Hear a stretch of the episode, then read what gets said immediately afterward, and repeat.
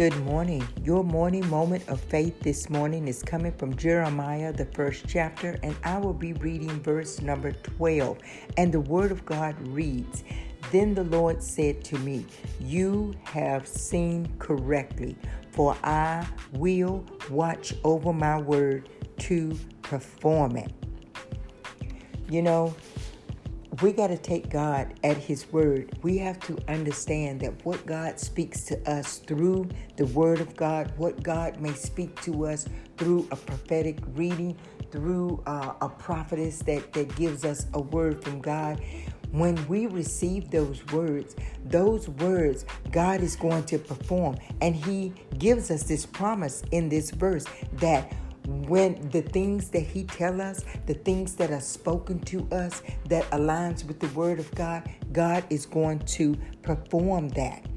Prime example is abraham. God spoke a word to abraham. God told abraham that he was going to be the father of many nations. And he said that he told him that his seed was going to number the um, the grains of sand right Abraham was 75 years old when God gave him this promise.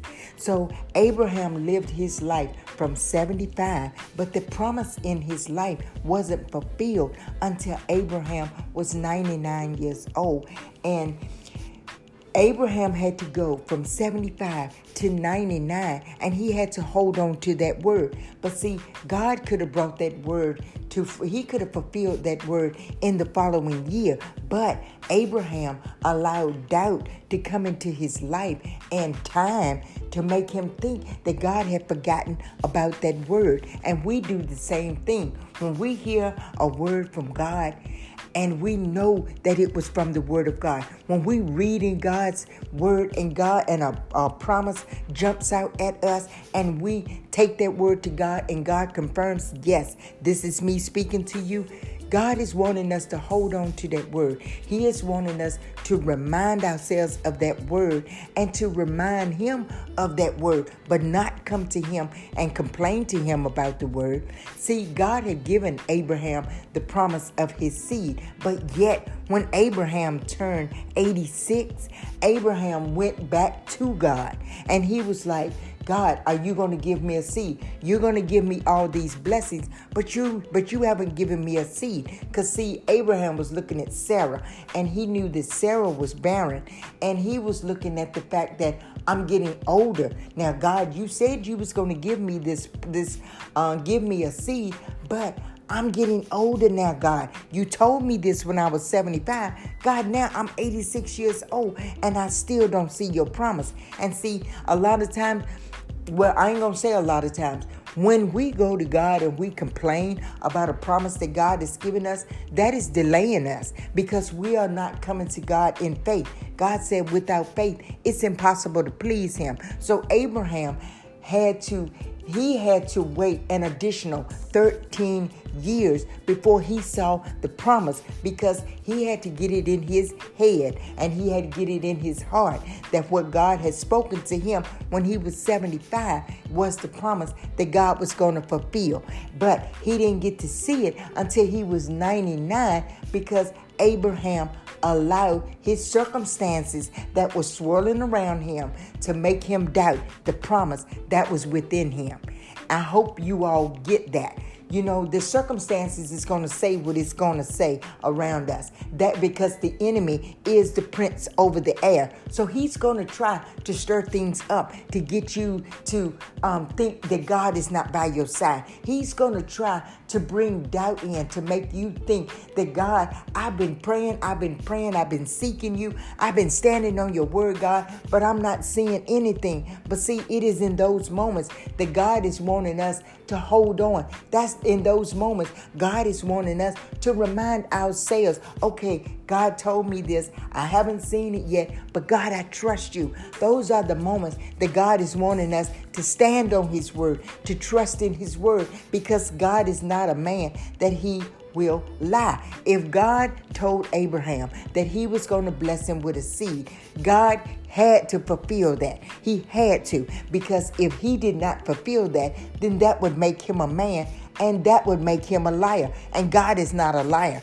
There's only one liar in this earth, and we know who he is. So, the word that God has given you, the promise that God has given you, if you found it in the word of God, if God has spoken it to your spirit and he has validated that word in your spirit, trust and believe that God is the one that's going to fulfill that word. I don't care what your circumstances may be crying out. I do not care if they are speaking loud.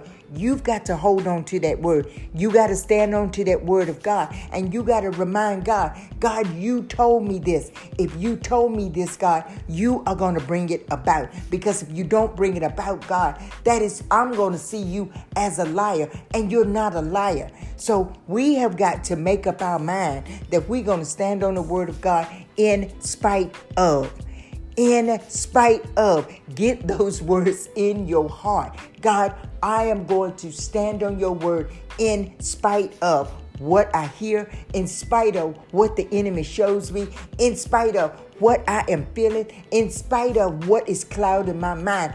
I'm choosing to stand on your word. And when you dig in and you get that bulldog faith and you choose to stand on the word of God, God will come in. God will fulfill that word because, again, God is not a man that he will lie to you. I pray that as you go about this day today, that this will be another good word that you incorporate in your heart, that you choose to, you make up your mind and you choose to stand on the word of God so you can calm the storm that is around you. Because when you stand in faith, that storm is going to have to cease because that storm sees that it cannot get to you. It cannot make you move off of what God has promised you. And if if he's if the storm sees that it cannot move you off of the promise that God has given you, then that storm only has one thing that it has to do, and that is cease. So I pray that as you go about this day today, that you trust in God with all your heart.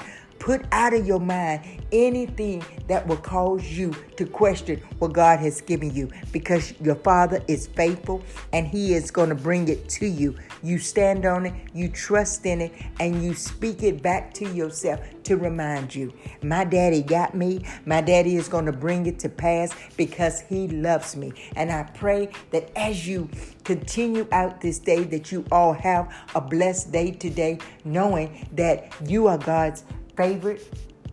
God loves you, and I love you too. Be blessed today. Peace.